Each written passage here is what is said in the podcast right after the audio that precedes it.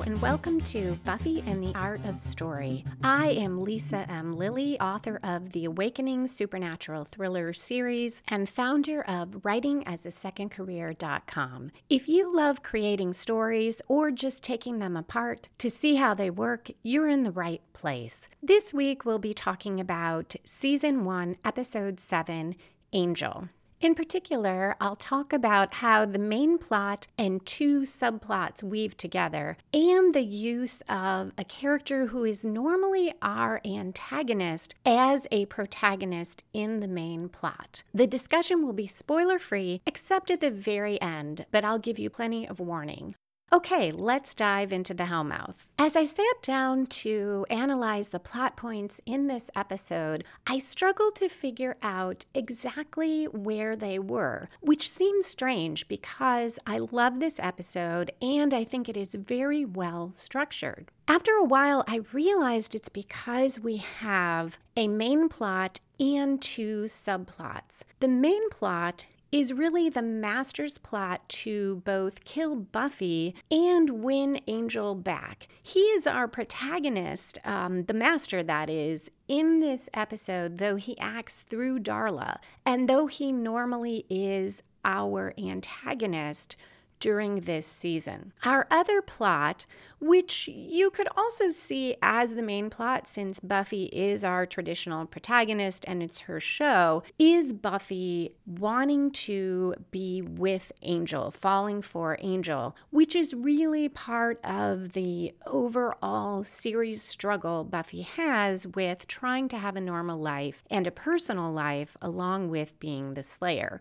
We also have a subplot for Angel wanting to be with Buffy, and Angel is the protagonist of this plot. I'll talk as I go along about why I don't see the Buffy Angel subplots as one cohesive subplot, although all three of these plots are woven together so well that it did take me a while to see them separately we start with our opening conflict. And remember, that conflict is what draws the reader in and gets the reader intrigued though it might or might not relate to the main plot. Here it does. If we see the Master's plot to kill Buffy and win Angel back as the main plot. The Master starts out by saying Zachary did not return from the hunt, and there is a conversation between him and Colin, him being the Master, not Zachary, who's gone, um, between the Master and Colin, the little boy vampire chosen one from the last episode, and Darla. They are all blaming Buffy.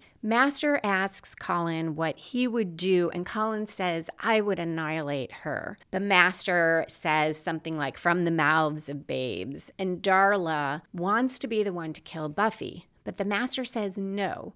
Darla has a personal interest. He'll send the three. We don't know who the three are, but the tone tells us that this is something serious and ominous and not good for Buffy. The next scene is at the Bronze. It is the fumigation party before they uh, are going to fumigate the Bronze and get rid of the cockroaches. Everyone gets a free drink if they bring up a cockroach that they killed. Willow is explaining this to Buffy, which also obviously tells the audience about what is going on on here, but Buffy is really not paying attention. And Willow says, What's it like where you are? This is when they get into a conversation about Angel and how Buffy is thinking about him, but she can't really see how she'd have a relationship with Angel. She says, How would that be? Every time he turns up, it's, Hi, honey, you're in great danger. This is a nice way. I've talked before about getting exposition in through conflict, and this is a very minor exposition issue, both the fumigation party and the Buffy Angel relationship. It's very quick,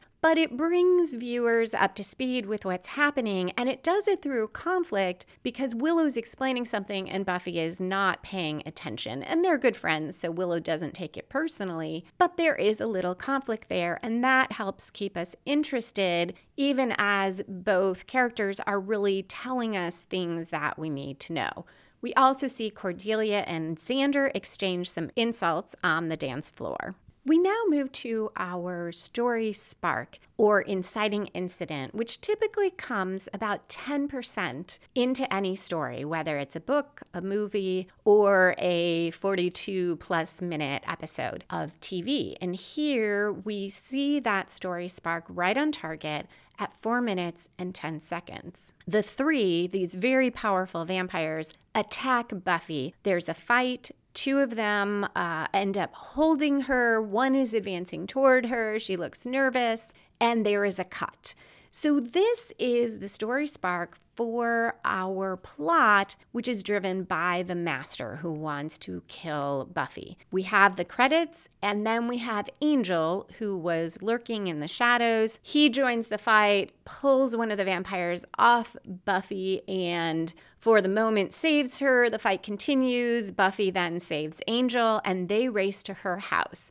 She says something like, uh, you know, get in, come on in, which allows him to enter, though at that point, we don't know that that's necessary for him to come in. I see this moment as the story spark for both the Buffy plot and the Angel plot. This gets rolling their personal relationship, which is going to move to another level in this episode as both of them will discover in uh, less than direct ways how the other one feels. So, why am I seeing the Buffy plot angel plot and the master's plot as three separate plots, and particularly, why are the Buffy and Angel plots not just one subplot? I think it's because I see a different protagonist for each one. In her podcast, How Story Works, Story expert Lani Diane Rich gives a great definition of a protagonist who is our main character. And she says a protagonist does three things. The protagonist is the viewpoint character. That's the first one. The protagonist must have an active goal and propel the story forward. Also, the protagonist has the most at stake. These three things are key to how I separate these plots. In the main plot, the master is the one who is moving that story forward, and he is our viewpoint character, either personally or through Darla, for that story of trying to kill Buffy and trying to turn Angel. It is his choices and decisions that move that story forward, and he has the active goal. So Buffy in that story is not the one with the active goal. She is reacting to the master's plot. She is defending and pushing back against it. Then, when we get to Buffy's and Angel's relationship, Buffy is the protagonist of her story. We see much of it from her viewpoint, how she feels when she thinks Angel uh, has read her diary, when they kiss and he vamps out. All of this is her point of view, how she feels about it, and what she chooses to do at different points in the story. And I'll talk about those different plot points and how I see them fitting in her story. So, there she has the active goal, which is to resolve her feelings about Angel. And first, that takes one form of moving the relationship forward or knowing if he feels the same way. It becomes having to deal with the turn, the reversal that he is a vampire, and then to trust him. But the relationship, how she feels about him, is her story. And in that story, she has the most at stake. And I should back up for a minute. The master in the plot about killing Buffy and uh, getting Angel back, he has the most at stake because it is getting rid of Buffy is key to his strategy of getting out from his trap and getting Angel back is both important to him for that reason but also because he wants this group of vampires around him including Angel and Darla. When we look at the Angel Buffy relationship from Angel's perspective, we also see it through his eyes. We see scenes where Buffy is not there. We see him struggling with his past who he is, not human, not vampire, something in between, and his struggle with how to live with that.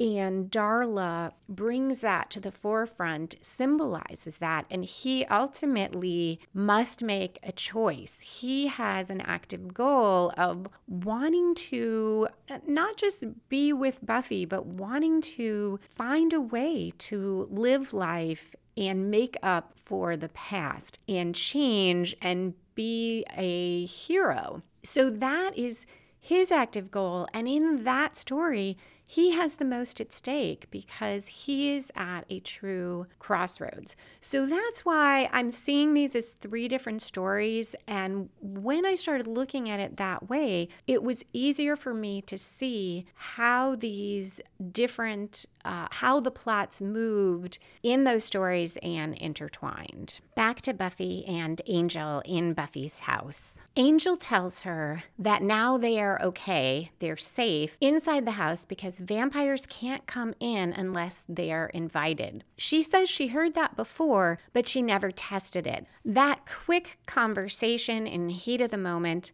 gives the audience yet another rule about vampires. Also, we talked before about misdirection, and here we have, to some extent, up to now, maybe not so much had a misdirection about Angel, but the show has held back something important about Angel that he is a vampire. And here, if we go back and watch the episode knowing that he is a vampire, this rule works because Buffy did, in fact, invite him into her home. This rule also becomes key later when Joyce invites Darla in. So, in that sense, the show has played fair with the audience. If we look back at all the episodes, we don't see Angel doing anything that is inconsistent with him him being a vampire. Angel is injured. He takes off his shirt. We see his tattoo. Buffy, uh, I think, helps bandage him, and they have one of these moments. But Joyce comes home, cutting off any romantic interplay for that moment. Buffy tries to stall, kind of hoping, I think, that Angel will get out of the house or Actually, I take it back. She doesn't want Angel to get out of the house because the three are out there and she doesn't know that he's a vampire. But she's obviously trying to stall for time. And Joyce is a little bit suspicious and then Angel comes out of the kitchen. And I really like that about Angel that he wants to be as upfront as he can. He doesn't want to be hiding back in the kitchen and not letting Joyce know that he's there. Buffy claims he's a community college who's helping her with history. I really like Joyce in this moment because she clearly knows there's something more going on, but she doesn't give Buffy a really hard time about having this guy over when she's not there. She's she just says it's late and uh, kind of pointedly says that and Buffy says yes she'll say goodnight as well. So she pretends after Joyce has gone upstairs to say goodnight and she takes Angel up to her room. In fiction, there is the concept of the suspension of disbelief. And usually, uh, what we mean is the story is so good, it lures us in, and we suspend our disbelief in things that otherwise we would not believe in, like vampires, because we love the story, because the story has convinced us. There's also a what I think of as a willing suspension of the disbelief, where as a reader or audience member, we aren't quite persuaded by something, but we go with it because we enjoy the story. We make a more active choice. And here, I feel like I willingly suspend my disbelief of Buffy taking Angel up the stairs into her room. They're having this conversation. Uh, the house, I don't think, is that big, so I'm sure that Joyce would hear them, but I'm willing to just go with it because I want to have this scene and these moments between Buffy and Angel. So Buffy wants Angel to stay so that he'll be safe. And I might take back what I said about yes, yeah, she she doesn't know he's a vampire, but even if she knew that he was at this point and was okay with it, I think she would still want him to stay, not not just personally because she would like him to stay, but because those vampires were so strong that she and Angel together had to run away essentially. So she really wouldn't want Angel out there on his own. They have this conversation. It's one of their, I, I'm pretty sure it's their first truly personal conversation. Buffy asks what Angel's family thinks of his career choice. And Angel says they're dead. It was vampires. It happened a long time ago. This raises a brief story question. It's going to be answered at the end, but it does make us intrigued about Angel's past.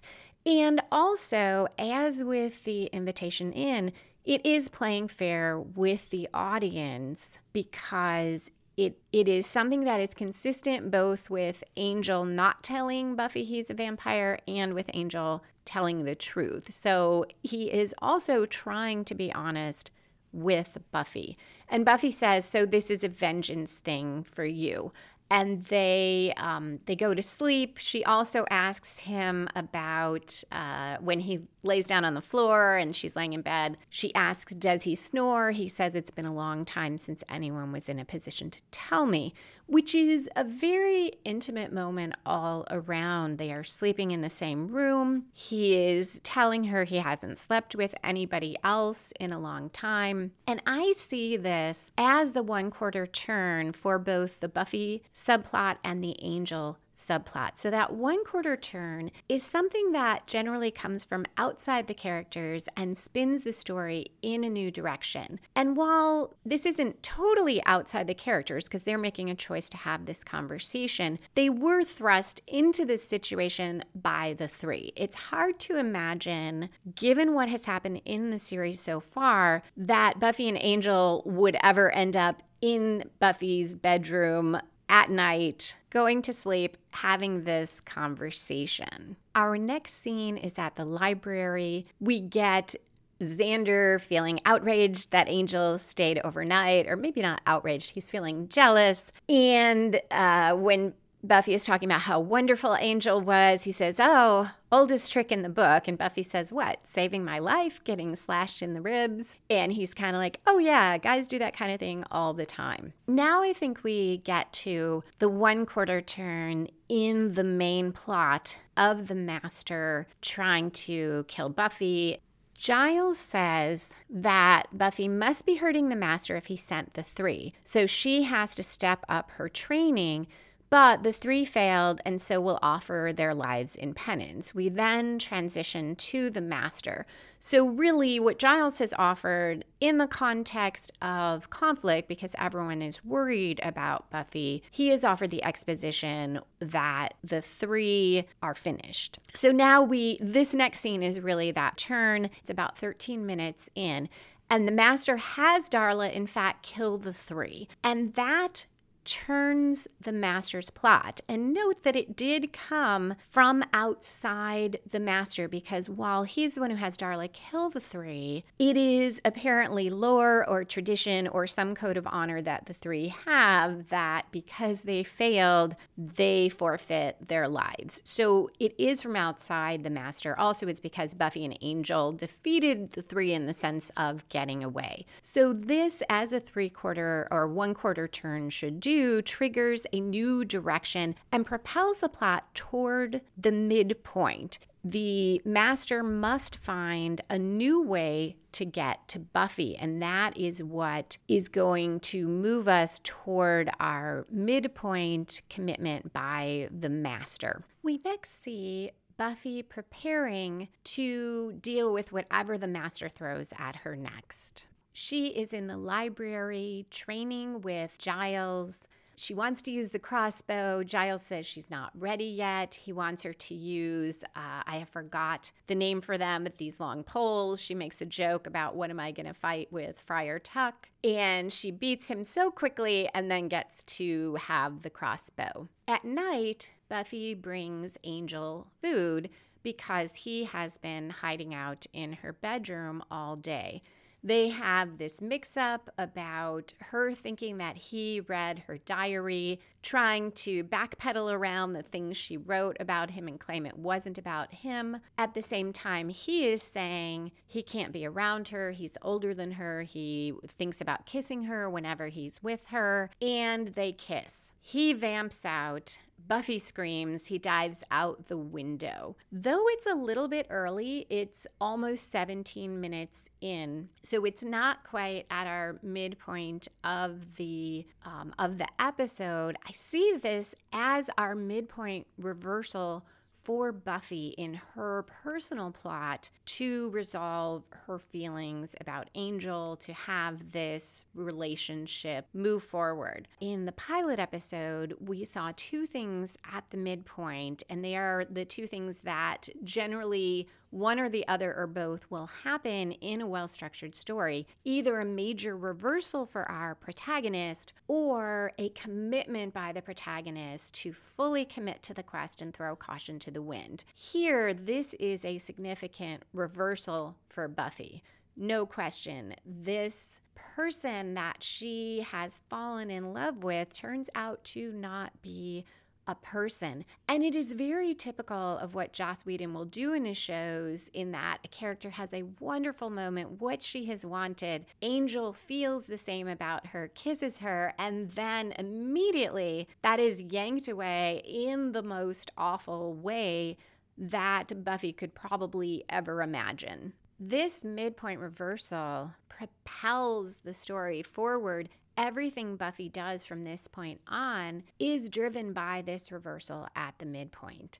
We see Xander and Buffy and Willow and Giles talking, and Xander says Buffy has to kill Angel. And there's a little bit of comic relief with Cordelia, who overhears, and Xander pretends that he's talking about an umpire, not a vampire, and everybody hates them. We then see Darla going to Angel. She reminds him of their past together, and they have a conversation that is both antagonistic but has a lot of chemistry there between them as they revisit their past sexual and romantic relationship. She baits him, scorns him, says, You're living like them, you're fighting us like them, but guess what? You're not one of them. And as she says, says that, she opens his blinds and he has to cower away from the light. So it is a very visual and visceral argument that she makes to him, not just using words, but actions.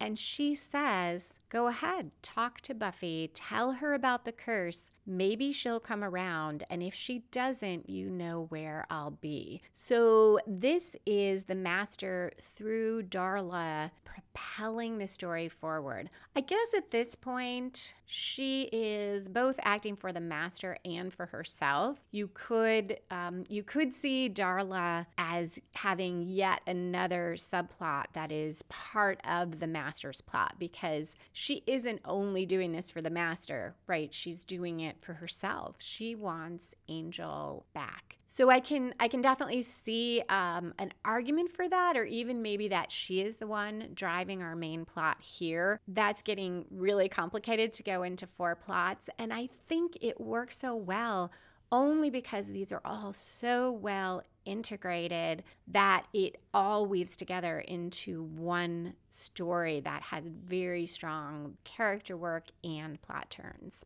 And I can't help pointing out the exposition here, which again, we get a little bit of through this conflict. This is the first time that we hear about this curse, and it's in this very heated discussion between Angel and Darla. And that's a great way to throw in that little teaser about something about Angel that we did not know. Now we are nearing the midpoint of the episode, around 22 to 23 minutes in. We have library research. Giles finds Angelus, uh, references to Angelus in a diary, gives us this background about him being a vicious vampire, then coming to America, shunning other vampires, and just kind of staying out of the um, I was going to say out of the history books, out of the Watcher diaries, I guess. But he does say that Angel was the most violent and vicious animal. He calls him an animal. This also could be the midpoint for Buffy's plot because it is part of that major reversal, but I still see that as happening when Angel vamps out because that's so much more personal. What we get immediately after that is what I see as the midpoint of our main plot. The master and Darla are talking. Darla's saying, You've got to let me take care of it. Take care of Buffy and Angel. We'll, we'll get Angel to kill Buffy and bring him back into the fold. Here's why I do see the master and not Darla as the protagonist of this plot because it is up to the master to say yes. The fact that Darla is presenting this, but waiting for the master to green light it means that he is the one in control. He is the one who makes this commitment, throws caution to the wind, fully commits because now he isn't just going to try to kill Buffy, but to get Angel to do it and bring Angel back to them because for a hundred years, Angel has stayed away from vampires. So note that although Buffy normally would be our protagonist, she is not the one driving the action in this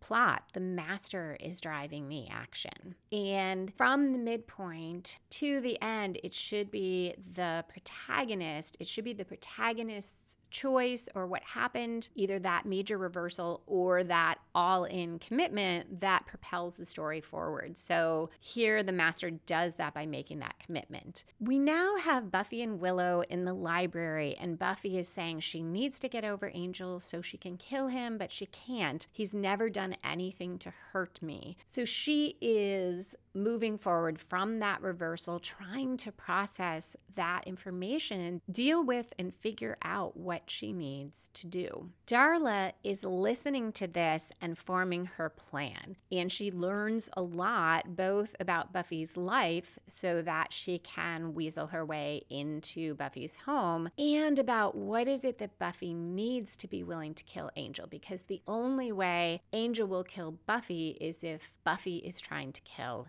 him. Joyce is home alone. Darla knocks on the door, rings the bell, and pretends to be a schoolgirl in her schoolgirl outfit and says she's there to help Buffy study. And because she seems to know so much, she knows that Buffy and Willow are at the library studying about the Civil War, although some of that information Joyce also gives her, but she really seems to know Buffy and talks about helping her with another aspect of history. Joyce is persuaded that Darla is a friend. And after all, just last night, Buffy had another friend, a guy there that Joyce had not met yet, who supposedly was helping her study. So this fits with kind of what what Joyce has seen Buffy doing. It doesn't seem strange that this girl shows up that Joyce hasn't met before. Joyce invites her in, and we get a nice moment where Darla says, "Thank you for inviting me into your home." In the kitchen, she attacks Joyce. Angel comes to the house and he sees this, comes in, tries to stop Darla. Darla thrusts Joyce at him and disappears after encouraging him, him to go ahead and give into what he needs. So he is holding Joyce and presumably this is the first time, or at least the first time in a long time, that Angel has been in this position where he is holding a human who is bleeding. So we can see that this is difficult for him. He does not want to bite her, to drink her blood in sort of his his head and who he wants to be, but he has this very visceral re- reaction, much as he did when he kissed Buffy being so close to her, but you figure this has to be even stronger for him because there is blood there. That is when Buffy enters and sees this, which looks very damning for Angel because he's holding Joyce, he's vamped out, Joyce is bleeding. So, this I see as Buffy's the three quarter turn for her personal plot because from the reversal at midpoint to here, she was still struggling with what to do. She didn't want to kill Angel, she was trying to figure out how to get herself to do it. But we saw that she was not there yet, and if she could have found a reason, a way to make it work, to not kill him, uh, certainly that's what she would have done because she does talk about he hasn't hurt her. Um, why did he not try to attack her and so forth? But now she sees Joyce and you know, she is ready to kill Angel because of this. And it does arise from the reversal because that is why all of this is happening. If Angel hadn't vamped out, if she hadn't discovered he was a vampire, none of this would likely have happened. For one thing, he probably wouldn't have been back at Buffy's house. Darla's plot wouldn't have worked on him. And because it's TV, we go from that moment to a commercial break. Great way to hook the audience, keep them watching through the end of the episode. Buffy throws Angel out, says if he comes back, she'll kill him, and it's clear she is done. At the hospital, Joyce is recovering. She's going to be okay. And she says, Your friend came over. And Buffy, of course, given what she has seen, assumes that it's Angel. And uh, Joyce also comments about Giles being there and how the teachers at the school really do care about the students, which is, is kind of nice because it gives us an interpretation of you know, how she sees, or it tells us how she sees Giles being there, which looking back would be really strange that your school's high school librarian shows up at the hospital. But I think because Giles is just so appropriate about everything, we don't have a sense that Joyce finds it strange that he is around. Buffy now says she will go after Angel. She was stupid and she knows she has to kill him. She knows he lives near the bronze and she brings her crossbow. Darla now goes to Angel and says, Buffy is hunting him. And she says something like, You've had a hundred years with no peace because you won't accept who you are. And she keeps pushing him on this. And he says, about 31 minutes, 32 minutes in, I want it finished. After Darla saying, you know, what are you going to do? He says, I want it finished. Or I think she says, what do you want? This is the three quarter point in the master's plot line, so our main plot, because now from that midpoint commitment to get Angel to do this through Darla, the master set it up so that Buffy is hunting Angel. Angel has to make a choice. And his choice is, I'm going to finish this. It looks like he's done. He's done trying to straddle this line. He is going to embrace being a vampire again. So, this is the three quarter turn from the master's plot, which grew out of that midpoint. At the same time, I see it as Angel's plot, the midpoint commitment for him.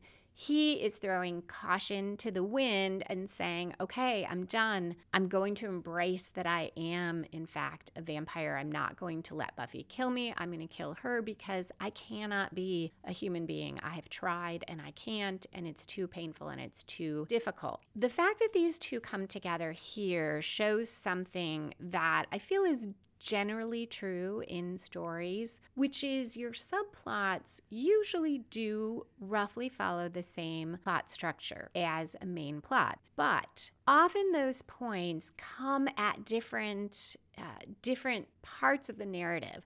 So you might have that turn from outside the protagonist. It might not come one quarter way through the story or the episode. The midpoint commitment is not necessarily at the midpoint of the overall story, but it is a um, turning point and a commitment or a major reversal in that subplot. And it generally comes in the middle of that story for that protagonist. So we see that here, how our main plot roughly follows the timing that we're used to in a structured story, but the subplot kind of weaves in and out of it, as does Buffy's subplot. Now we're back at the hospital. Giles and Joyce talk, and it becomes clear to Giles that it was Darla who attacked Joyce, not Angel. It is too late to catch Buffy. She's already on her way to the bronze, but Giles, Willow, and Xander head there to try to meet her and let her know. Now we move into our climax scene for the not so much the master's plot, but the Buffy plot about her personal feelings with Angel and to confront each other. She attacks first. She shoots him with the crossbow and she misses. Now, does she miss on purpose? She comes very close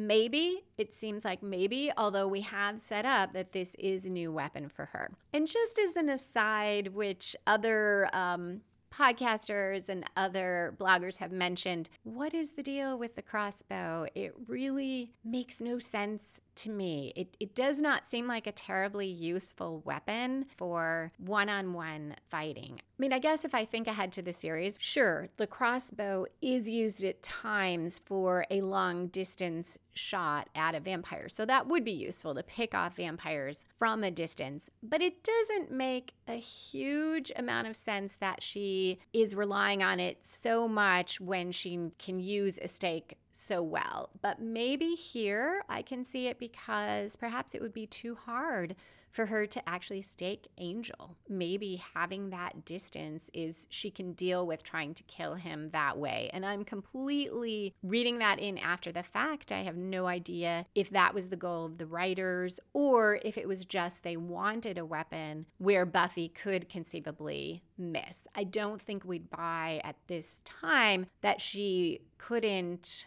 that she would miss if she tried to stake Angel. Like, yeah, he might fight her off, but we wouldn't get that her just missing him and he makes the comment that, you know, she was a little off in her aim. And it opens up this space for them to have a conversation instead of just fighting and not talking about things. She asks him why he didn't attack her before. Was it a game making her feel for him? And she says she's killed vampires before, but it's the first time. She hated one. And he tells her he killed his family and his friends and children for a hundred years, and then that he didn't for a hundred years, that he did not hurt anyone, didn't kill anyone. So she's saying, What happened? Why did you start with my mom? He tells her about the gypsy curse and his soul being restored. So again, we are getting his backstory in a very dramatic way in the middle of conflict. Also, this is not this character giving exposition to another character who already knows it.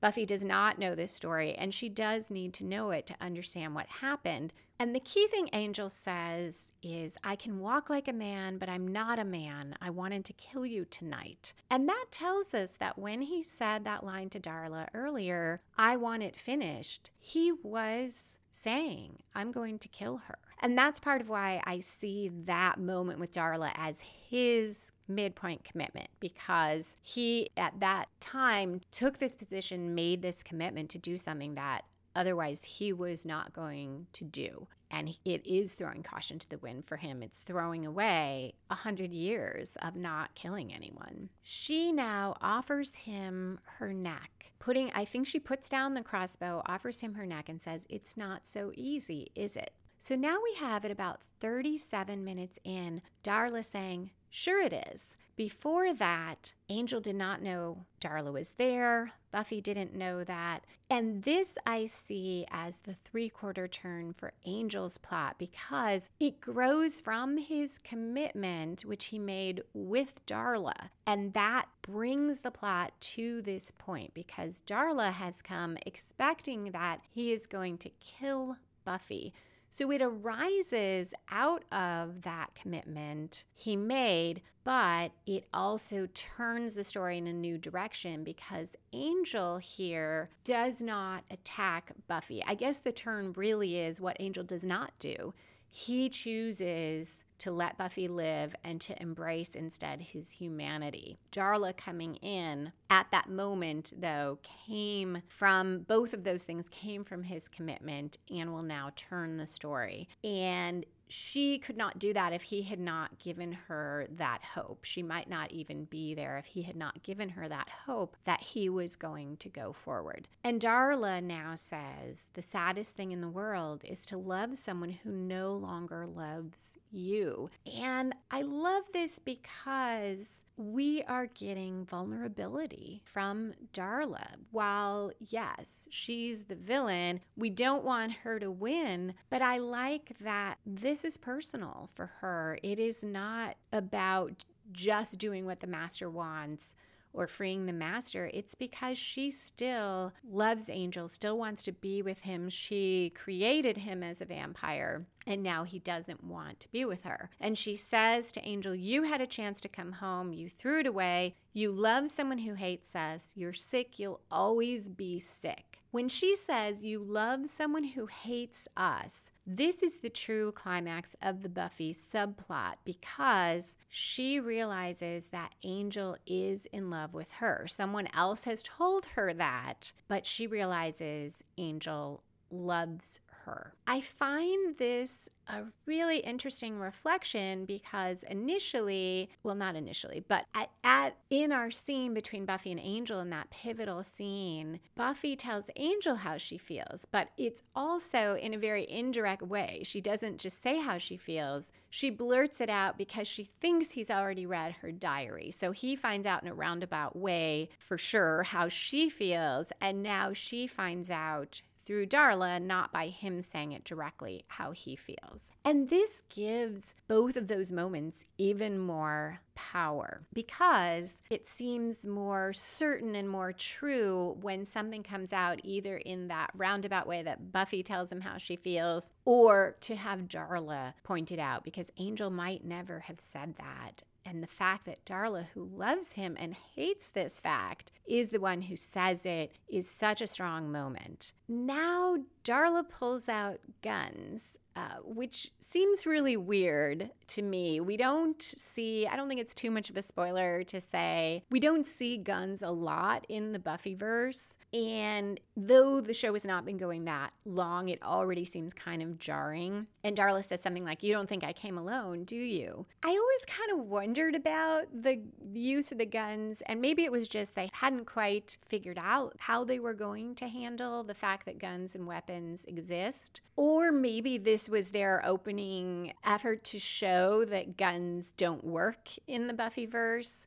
But I also suspect I was talking recently to a friend who loved the Dirty Harry movies, and I don't remember which one this came from, but there was a line where Clint Eastwood said something like, I didn't come alone, and pulls out his guns maybe this was also just a callback to that because I believe Joss Whedon's about my age and he may very well have watched those Dirty Harry movies. I watched them in black and white in reruns on, I live in Chicago, so on Channel 9, which is also the um, station that played Buffy. I have to think that was somewhat of a purposeful callback to that Dirty Harry movie. Anyway, we do get a little bit of comic, sort of campy um, I don't know what I want to say because I'm can't I'm I'm blanking on the right word for it, but how the scene is blocked and how the scene is shot because we have Giles flipping on a strobe light because Xander, Willow, and Giles have come into the bronze and yelled down to Buffy what she already knows that it was an angel, it was Darla who tried to kill Joyce. And Giles throws this strobe on to confuse things, and Buffy ducks behind this counter and she's kind of running back and forth, and it looks very much like a shooting gallery scene, which is kind of funny and add some lightness just before the climax of the angel subplot and the climax of the master's main plot which is that Angel kills Darla. And this is such a strong climax for the main plot because it ends the master's uh, his efforts to get Angel back and also deprives him of his favorite who is Darla. But it is an even stronger climax for the Angel subplot because when he kills Darla he is also essentially killing his past as Angelus or at least I guess he can't kill that but severing his ties. She represents Angel as a vampire. His entire life as a vampire. She sired him. He was with her all his time as a vampire until this curse, and even as he struggled with that, because she knows something about him struggling against who he becomes when his soul is restored to him. And this is his point of no return in a way and he is killing part of his own life. It may be a part that he doesn't want to embrace anymore, but it was such a huge part of who he was, and he had this deep connection with Darla. We now shift to the falling action, which is about 40 minutes in, so we only have two or three minutes left. And we need to tie up the loose ends and see the fallout from the climax for our different plots. So, our main plot, we have the master. He's destroying things. He says Darla was his favorite. He mourns the loss of Angel. And Colin says Darla was weak. We don't need her. I'll bring the Slayer to you. And when you rise, you will kill them all, which makes the master feel so much better. We then get the falling action for both the Buffy and Angel subplots. We're at the post fumigation party at the Bronze. Buffy and Willow are again talking about Angel, so it's a nice bookend to the beginning of Buffy's story with Buffy and Willow. Buffy says she feels like Angel is still watching her, and Willow points out that um, because he is and he's right across the room. Buffy goes over, they have this conversation about how this relationship can't happen between them and how hard it is,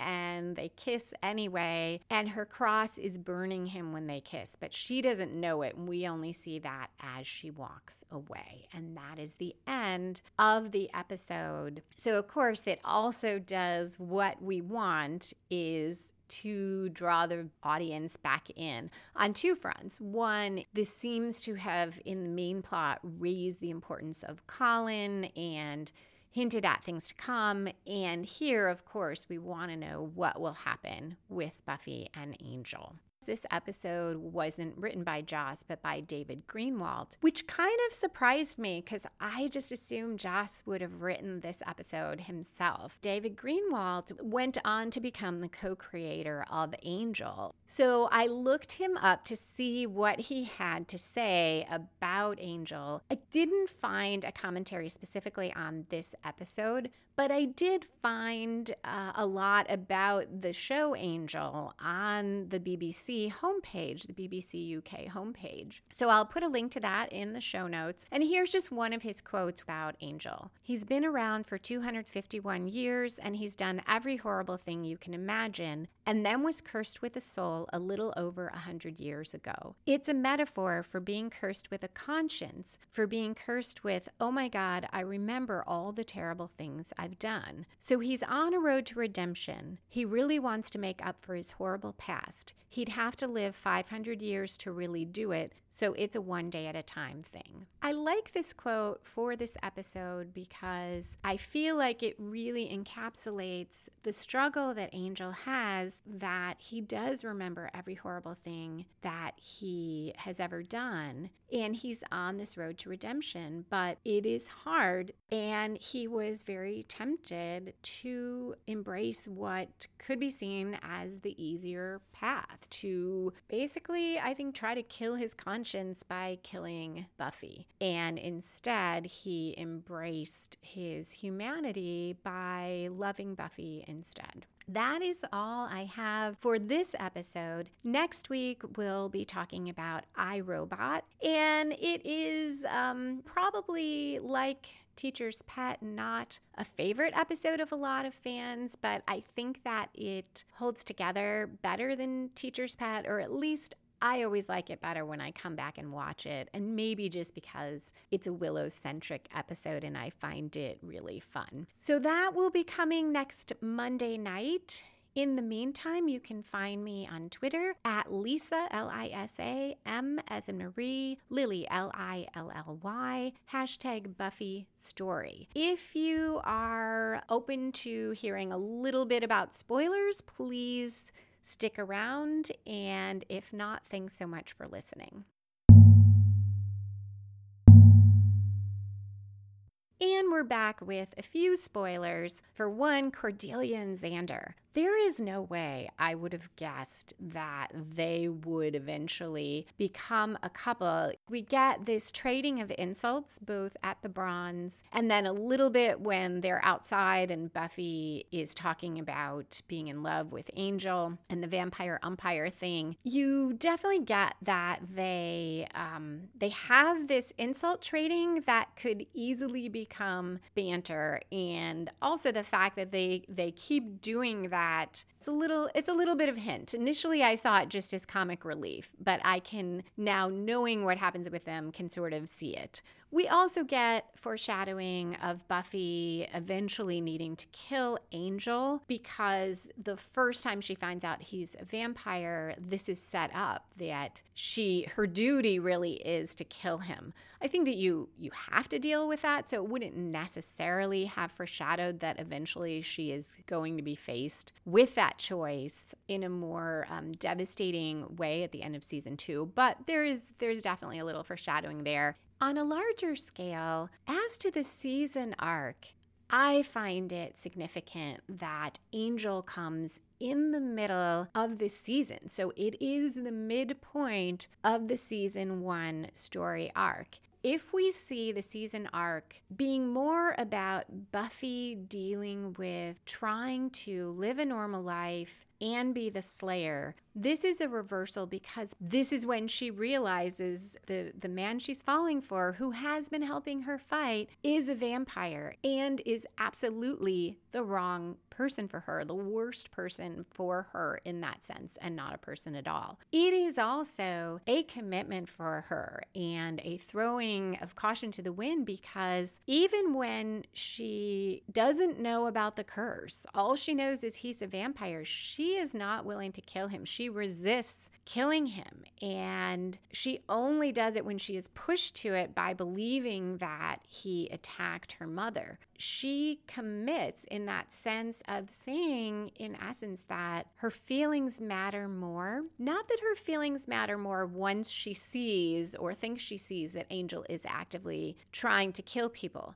but when the evidence is that he's a vampire, but there is nothing he is doing right now, she doesn't see him as a danger right now, she commits to instead following her heart and how she feels and her instinct to trust him. Likewise, when she offers him her neck, she doesn't know yet. He might still try to kill her. He tells her, I came here to kill you. So, this is a commitment on her part to be more than just the Slayer, because certainly the Slayer handbook we're going to hear more about much later in the series, uh, kind of in a, a, you know, in a in a sort of funny comic way. I think it would definitely say, yeah, hey, he's a vampire, kill him. In fact, Kendra makes that argument when she comes into the show. So this is both a commitment and I feel something of a statement of the series, which is that generally Buffy is not going to kill vampires or demons that she has reason to believe are not actively trying to hurt anyone or kill anyone. The most major example of that is Spike much later down the road. So, back to the season arc, the master commits at the midpoint by calling in the three. So, this is the first time he has gone outside of his small group of vampires to bring in kind of the big guns, the three. But more so at the end, we see a shift to Colin as the chosen one being more active, saying, I will bring her to you, and you will rise and you will kill them all in our our last episode, it is Colin who brings Buffy to the Master. So that is both a midpoint in our story arc and a bit of foreshadowing. It, it tells us that Colin is going to be pivotal and sets us up for that. That's it for the spoilers and foreshadowing. I hope to see you next week to talk about iRobot.